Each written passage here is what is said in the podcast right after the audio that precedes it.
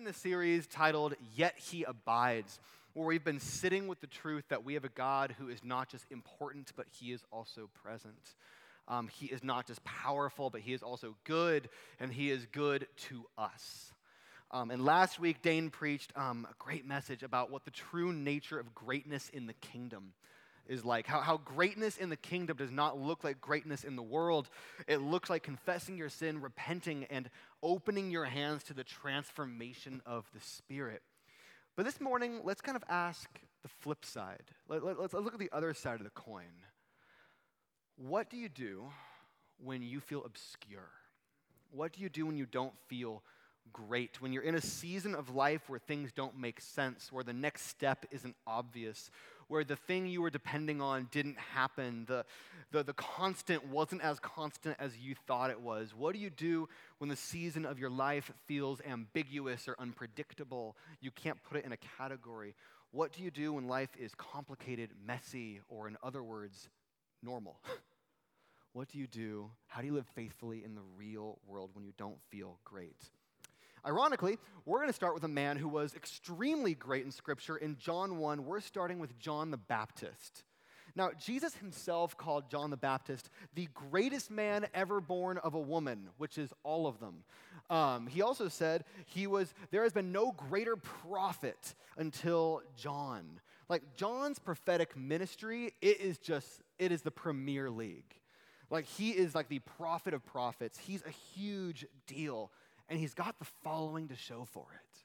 John is a firebrand preaching in the middle of the wilderness a message of repentance.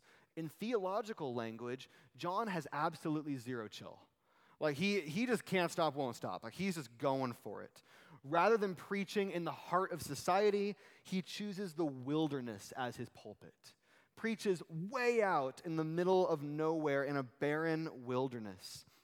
But this remote locale does nothing to dissuade all of Judea from coming out to him in droves. John has a massive crowd coming out to him in the middle of the wilderness. What a sight! It's weird. The exponential growth of John's ministry had rendered him as the figurehead of a staggeringly popular movement. Like, John is trending. Like, he's a big deal. Everyone knows who John is. But John's movement isn't just big, it's also new. Whereas baptism was not a particularly new idea in Jewish community, the way John baptized was definitely different.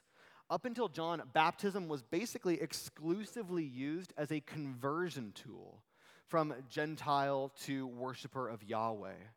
It was a symbol that made the outsider an insider but John's baptizing Jews. it's kind of awkward, right? He's basically saying, Israel, come out of your so called promised land, come back into the wilderness across the Jordan, and learn what God is doing in Israel anew. Get involved with the new thing that God is doing with his covenant people. He's doing a new thing. So, John isn't just a preacher, he's not just a baptizer. In the eyes of the Jews, he's an innovator. He's a, a visionary. He's reimagining possibilities and doing things in totally new, really exciting ways. Whereas John just kind of seems like preoccupied with preaching and dunking and everything else. The Jews view him as like a tech company CEO who's larger than life. All the grinding, all of the hustle has rendered them a figurehead. John's a big deal. And when someone's a big deal, it kind of invites questions.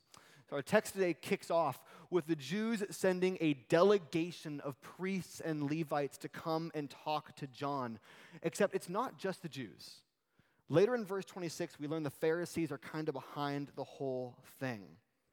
here's what we need to understand the Pharisees have unbelievable social power. They are the heroes of the people, the, the, champions of the Jewish people. People love the Pharisees, at least the Jews do tons of social power. And priests and Levites, they were at least connected to the temple system, which is the seat of political and religious power in the Jewish community. Simply put, this Jewish delegation that approaches John the Baptist, they are dripping with influence. They are powerful, they are significant. Or, in other words, there's a lot they can offer John. John's preaching out in the middle of the wilderness, like, yeah, he's got a huge following, but these Jews, they are it. Like power, influence, significance, political might, religious superiority, everything you can imagine, these Jews had it. What we often miss is there's a lot they can offer John. There's a lot they can do for John in terms of influence. And so this delegation, dripping with power, approaches John, the most successful prophet Israel has ever seen, and they ask him a seemingly innocuous, run of the mill question John, who are you? Who are you? Considering the sheer power and the influence of these Jews, and their motives that aren't named, but you can kind of feel, maybe it's better to phrase the question like this John, who do you want to be? Who do you see yourself as? Who do you want to become? John, John, who do you who do you want to be? Like, John, look, you've done quite the thing out here in the wilderness. Like, look at this crowd. It's amazing. We, we've never gotten a crowd that big. Imagine what you could achieve if you stepped out of your nameless obscurity in the wilderness and you made this thing official with us. You're preaching? Bro, it's fire. You're baptizing? Weird, different. We like it. It draws a crowd. Imagine if you really went for it. If you really tried to make a name for yourself. You took that little weird, obscure wilderness thing that's kind of working and you gave it a shot in the arm, moved it to the center of Jerusalem. Temple steps preaching is what we're talking about, bro. Imagine how your crowd would grow. Think of it for a minute. If this is the kind of turnout you get when you're obscure in the wilderness, imagine what you'd get in the heart of political power. Imagine what you could do if you took for yourself just a little bit of greatness, a little bit of significance, how you could inject your ministry with bigger growth, bigger numbers, more power. Imagine what you could do. Imagine how much good your increase could produce. Look what you've been able to accomplish in obscurity. Imagine what you could do with fame. John, who do you want to be? Where do you see yourself going? What name do you want to make for yourself? And then the delegation proposes kind of two potential names for John. Like right off the bat, John's like, hey, I'm not the Messiah. And the Jews are like, hey, that's good. We have plans for that guy. How about Elijah? What do we have to do to get you in this shiny new Elijah today, right? What, what do we do to get you in this shiny new name, right? This new identity? What do we have to do, man? Come on. Sounds kind of weirdly specific. Can't remember the last time I've been asked if I'm Elijah. Maybe you have, which is, by the way, not a compliment today, um, just to help you out. But in context, it was totally reasonable to compare John to Elijah. If you don't know who Elijah is, he is a larger than life Old Testament prophet. He preached and prophesied in the wilderness. He was not afraid to go toe to toe with wicked rulers. John the Baptist and Elijah have a ton of similarities. Both men preach in the wilderness. John goes up against Herod, Elijah goes up against Jezebel, right? Tons of similarities. They even dress like each other. John's whole like camel hair, like leather belt get up, he got that from Elijah. Like biblically, the, the Bible talks about Elijah dressed like that first. They dress like, it's like John's wearing Elijah's Letterman jacket, right? It's an unmistakable comparison. And really significantly, Elijah never died. He was mysteriously taken up into heaven before witnesses. And a different prophet, Malachi, had prophesied hey, before the day of the Lord, before the culmination of God's kingdom on earth, Elijah's going to come back. So the Jews go to John. They say, John, bro, are you Elijah? Or would you like to be? What we often miss here is that if John the Baptist were to step up and say, Yeah, I'm, I'm fulfilling the role of Elijah, no one would have disagreed. No one would have batted an eye. That's not like that, that's not really a trap. it's a job promotion. It's basically saying, you, you nameless prophet out in the wilderness, look what you've done. Imagine if you had Elijah's name attached to this. What a shot in the arm that would be. The, the most powerful prophet in the Old Testament. Imagine if people thought that's who you were. Imagine what you could achieve for the kingdom. Imagine your reach. Imagine your influence. Imagine how you can maximize your impact. Come on, John. It would have worked. It would have had those results for sure. But John goes, I'm, nope, sorry, not, not Elijah. And the Jews go, okay, I get it. Elijah's a bit much. How about the prophet? Now, if you don't catch that reference, it's okay. It's more obscure to us, but still extremely recognizable to the Jews. Way back in Deuteronomy, as Israel stood at the threshold of the promised land, right where John is standing, by the way, Moses, their prophet leader, makes a prophecy. He says, Before the day of the Lord, God will raise up a prophet, much like me, much like Moses. It will be a Mosaic prophet who will have the very authority of God in his mouth. It's Deuteronomy 18. Considering John's authoritative preaching, and the fact that he stands at the threshold of the promised land, the covenant land that Moses led God's people towards, it also wouldn't be ridiculous for him to pick up that identity. People would have bought it.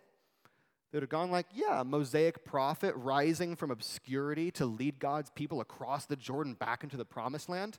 Yeah, John the Baptist could totally pick up that identity. Again, imagine what it would have done for his impact his reach, the significance it would have injected into his already successful ministry. So the Jews kind of kick forward these two job promotions, these two identity promotions, asking John, Who do you want to be? Who do you see yourself as in five years? Right? Like, maximize your impact, John. You're doing good things. Don't you want to do more for God? Don't you want to do more for the kingdom? Come on, man. Take for yourself the greatness that your hustle and your grind has earned you. You've been grinding it out. You've been in the wilderness. Bro, take your victory lap. Let's see, let, let, let's go. Let's see this thing grow like crazy. Think about what you could do for God if you had a little bit more fame, a little bit more power, a little bit more legitimacy in the eyes of others. But John sees through it, thank God, right? He sees this encounter for what it truly is. It's not a well deserved opportunity, it's not a moment of honest inquiry. It's not a job promotion, it's temptation. Good and simple, straight up spiritual temptation. Verse 19, it kicks off by saying, This is the testimony of John the Baptist. The word testimony can also be translated as witness. Like John is sitting in a witness box in a court of law, and he's being asked to give an answer for something. And it says he did not fail to confess, but confessed freely. That's a different way you can translate the Greek. Not simply that he did not deny, but that he did not fail to be truthful. John's in the witness box. He's being interrogated by a spiritual prosecutor, and he does not fail to tell the truth. The text paints a picture of John under the white hot gaze of temptation. The enemy is tempting John to expedite the slow and steady work of the Spirit in the wilderness by taking for himself the greatness in the eyes of others. The enemy is tempting John to fast track this whole ministry thing outside of the slow and steady work of the Spirit. And the enemy does this all the time. Before Jesus began his public ministry, there's a famous little moment where he is cast out into the wilderness and the enemy comes and tempts him, right? Check it out, Matthew 4. Then Jesus was led up by the Spirit into the wilderness to be tempted by the devil, the accuser, the slanderer. The devil took him to a very high mountain and showed him all the kingdoms of the world and all their glory. And he said to them, All these I'll give you if you fall down and worship me. What's the temptation? Greatness, significance. Just let's just think about this. When the enemy seeks to lead astray Jesus Christ, the incarnate Son of God. What some would say, what all should say, the hardest person to lead astray. The enemy brings out his biggest, baddest temptation. And it's not sex, it's not money, it's not drugs, it's not vinyl records played backwards. It's significance, greatness, ego. He tries, he tries to trigger the Son of God's ego. The devil thinks it might work. And he has reason for thinking so. Let's go way back to the garden Adam and Eve. Eve is reaching her hand for the fruit in the garden that God said no to. The serpent slithers over and he goes, You won't surely die. What will happen? You'll be like God, you'll be great. It's the devil's favorite temptation for faithful apprentices of Jesus. We often assume that the devil prefers to tempt Christians with sex, drugs, money, whatever, whatever moral behavior scares you the most. There is a biblical pattern of the enemy choosing greatness as his preferred temptation for the faithful followers of God. The enemy loves that temptation. It's a secret weapon. In fact, I think the enemy is kind of thrilled that Christians are often so focused on these destructive moral behaviors that we don't quite recognize the enemy tempting you with significance. He dangles success and greatness in front of faithful followers of God and says, Take for yourself the significance that God is unwilling to give you. Say, God, thank you for the ministry. I'll take it from here. I'll fast track this thing. I just want to say it so clearly. Y'all, we have an enemy, the devil, who seeks to sabotage your abiding with Jesus. He does not like you, to put it mildly. He seeks to lead you astray, away from Jesus, away from flourishing, and into hell. The enemy consistently seeks to lead apprentices of Jesus astray by distracting them with worldly significance, worldly importance, and worldly greatness. And if you're sitting here today going, Well, I can't remember the last time the devil tempted me directly, it's because it's been so normalized in our culture, we don't even see it anymore. We live in a world where lust for significance has been normalized, where hungering and thirsting for importance is every day, especially in the Bay Area. When we see someone who is entirely future focused and is solely fixated on getting to the next level, we don't express concern for their spiritual well being. We applaud their hustle. It has become entirely normalized for someone to become obsessed with the person they want to become while giving no thought to God's presence or calling for them in the present. Or, if you're not future focused, maybe you romanticize the present and you make your life look a little more significant and important and glossy than it actually is. Um, in about a week, um, I have kind of an impromptu 11 year high school reunion. Um, it's 11 years because we forgot about the 10 years, which tells you a little bit something about the Valley Christian class of 2011. Um, there's not many of us, there's only like 100 of us from that class, small school, obviously really bad at math. Um, but we, we have a reunion coming up next week, uh, and I've been excited for this. I, most of these people, I haven't seen them since graduation from high school. Like, and back then, like, I was just like a kid who wanted to play music and be in a band. Like, that was my life goal. It went bad, obviously. Like, it's, this is better. This is good. Um, but plan, plan A, uh, Rockstar, did not, uh, did not work for me. Um, but anyway, I've been excited for this reunion. You know why? Because I have my life way more together than most of my classmates do. Married, have three kids, stable job I really care about. I'm looking at some of my classmates and I'm like, man, I got it way more together than you do. Why does that excite me? Am I even right? I don't know. I haven't talked to him in 11 years. I'm being so petty and shallow. This is an honest moment. Ego, temptation, right? Significance, importance. I'll have a really honest, icky moment with you that I'm really hoping you resonate with, or this is about to be really low for me. Um, at night when I've been like going to sleep and like you think of something fun while you go to sleep, I've been thinking of how I'm gonna respond to the question of like, hey Jake, aren't you still like doing like the youth thing over at VCC? Like I got classmates who like, you know, have MBAs, they, they make way more money than I do, their lives look more important. And I've been thinking about how I'm gonna answer that question of like, yeah, I'm still doing the youth thing, but like I'm not like one of those youth pastors right? I'm not like wearing like a Star Wars shirt and throwing fruit at people. I don't know why that's the image I have. I own several Star Wars shirts. Um, like I'm not, you know, I'm not playing dodgeball. I'm not like up on stage preaching a 15 minute message about the gospel of TikTok, right? I'm not, you know, I'm not, I'm not trying to be, you know, I'm like, I'm not one of those guys. I take this seriously. I'm like, I, I preach, right? Like you should see my students and like how like nuanced and mature and great they are. Um, oh, we'll deal with that later. you won't like how this ends. Uh, I mean, why do I? Why do I need to do that? Why? Why isn't it enough to just say like, yeah, I'm a youth pastor. I love it. It's the truth. Why do I need to gloss up my career for someone else when I know the value God has given it? Ego, right? Ego, plain and simple. I'm firmly convinced of the value of my calling. I view the pastorate as precious and preaching as a gift.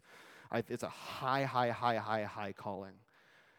Why do I feel the need to be like, no, but it's cooler and more impressive than you think it is, right? Like, why? Ego. The devil's still working this way. Same temptation for John, same temptation for Jesus, same temptation for us, normalized in a sinful culture that invites you to hunger and thirst for significance instead of present faithfulness. We do the same thing with social media. Not BeReal. Be real is holy ground. Don't touch BeReal. If you don't know what that is, Google it. You're welcome. But like Instagram, there was, there's a reason that no one is posting long Instagram posts with like you at like 11 o'clock with no makeup on taking out the trash like in your messy side yard, right? There, there's a reason no one's posting that stuff. It's not significant enough. It's a reason we all get selfies on a beach. The selfie has become an icon for our own significance, and we implore others to believe in it and worship it. We live in a world in which we are conditioned towards significance addiction. Same temptation as Jesus, Eve, and John. Here's how John responds to it. In response to the question of, John, who are you? Who do you want to be? John says, I am not. I'm not. I'm, I'm not the Messiah, not Elijah, not the prophet. I am not.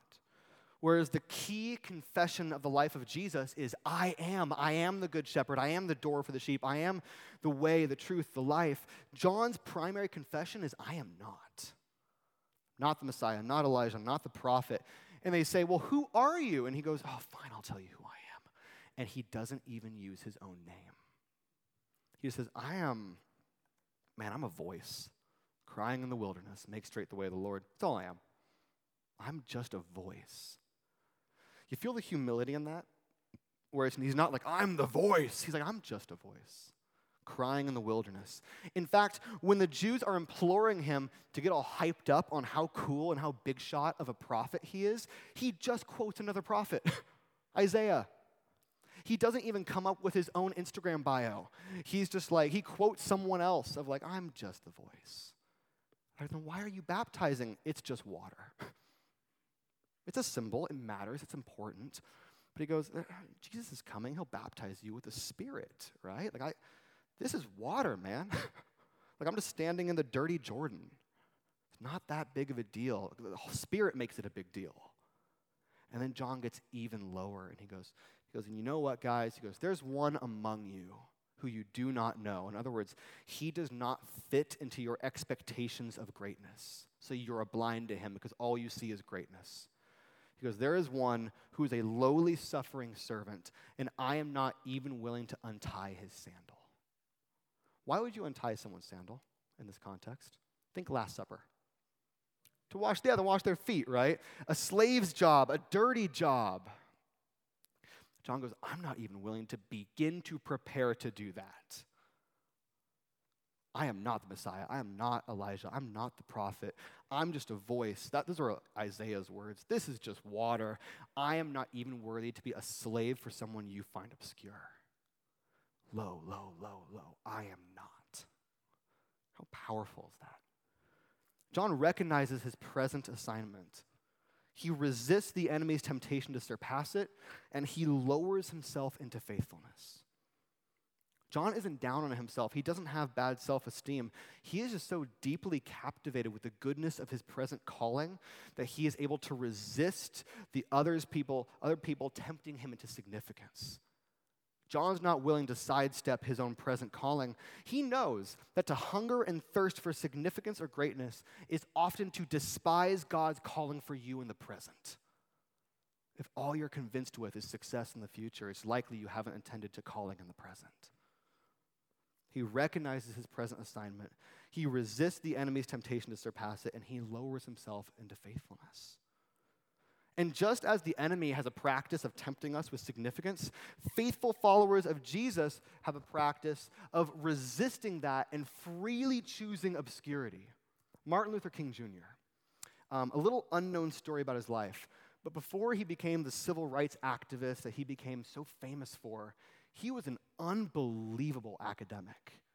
Like he, he, he earned his doctorate at a, at a fairly young age, and he was like, he was the guy.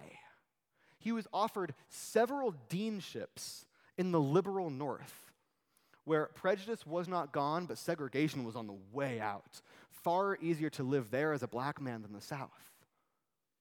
But what does he do? He gives up all of his academic prowess. He says no to every deanship, flat out says, I am not. And what does he do? He says, I have a moral obligation to go back down south into Alabama, the cradle of the Confederacy where segregation was alive and well, give myself over into the hands of the oppressor, and be with my community because I am called to be with my people. Jeez. Dietrich Bonhoeffer, another great example, also achieves unbelievably academic success at a young age. Um, however, young people in the room, D- Bonhoeffer's smarter than you. Like he's he's done more than you at your age. Like as a toddler, he was already doing more than you. Like he earned his doctorate crazy young. He was in America, an academic powerhouse theologian. Like people thought he was the guy. He was the guy. And then he starts to hear rumors about the German Lutheran church, parts of it starting to bend the knee to the Nazification of the church. So he hops on a plane, gets rid, basically forsakes all of his academic prowess, and goes and he's simply with his people. He, he's a pastor, right? That's his calling he starts an underground movement of those keeping the image of Jesus pure from the Nazification from the church and teaching true discipleship under threat to his life, which eventually takes his life. You'll notice all four men, by the way, all lose their lives for the sake of Jesus or for the sake of the gospel. Jesus crucified, John beheaded, Martin Luther King shot, Bonhoeffer executed. Lowliness is not an alternative path to worldly greatness, as though you're gaming the system. Pick up your cross. That's the lowliness offered to disciples of Jesus. They recognize, faithful followers of Jesus recognize their present uh, assignment. They resist the enemy's temptation to surpass it, and they lower themselves into faithfulness. Bonhoeffer, King, John the Baptist, they all understand the same thing that faithfulness to Jesus nearly always requires that you resist your own hunger and thirst for significance. That the enemy always seeks to tempt apprentices of Jesus to forget about the present and to become consumed with future success. But what these men truly understand, what they truly know, is simply this. In the words of Paul in 1 Corinthians, it is simply required of stewards that they be found faithful. High schoolers, what is it that God requires of you? Faithfulness. Thank you. Faithfulness. It is required of stewards that they be found faithful. Not that they be found successful, not that they be found interesting, not that they be found important, but that they be found faithful. See, God does not require your success, He requires faithfulness in the present with what He has given you here and now. Full stop. God doesn't need your success, He has plenty. Doesn't need your significance, He has it on tap. He is significance. He doesn't need your success. What, what God requires is your simple, good, old fashioned, mere faithfulness. It's mere faithfulness through and through. God doesn't need you to take things to the next level. He doesn't need you to hustle and grind and take for yourself. He needs your faithfulness here and now. And faithfulness tends to be a deeply practical, down to earth thing. Ironically, when we over spiritualize faithfulness, we end up saying, I must increase so that he may increase all the more. My increase will lead to his increase. I'm going to strategically leverage myself, take all the greatness I can. If I increase, then he increases, as if you were a direct mirror for God himself. We instead should have John's confession I must decrease that he may increase. I must decrease, he, may, he will increase. It's not I must increase so that he must increase. God doesn't need your increase. If He wants to increase you, exalt you, He knows where to find you. God does not require your success, He requires your mere faithfulness with what you have in the here and the now, which means this, this is the good news. It is enough to be merely faithful. To be merely faithful y'all, it's enough. It's just enough. It's enough to be merely faithful. Why? Because Jesus abides with the merely faithful. It's enough to be merely faithful because Jesus has drawn close to the merely faithful.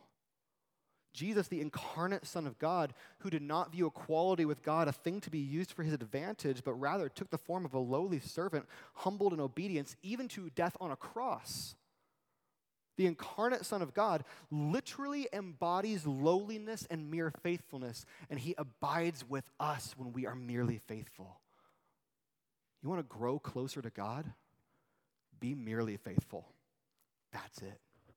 Mere faithfulness. High schoolers, I think about you a lot with this. Um, you're in a, uh, we know each other, but uh, you're, you're in a season where it's just like, you're being asked at age 16, 17, 18 to basically know what you want to do for the rest of your life. That's absurd.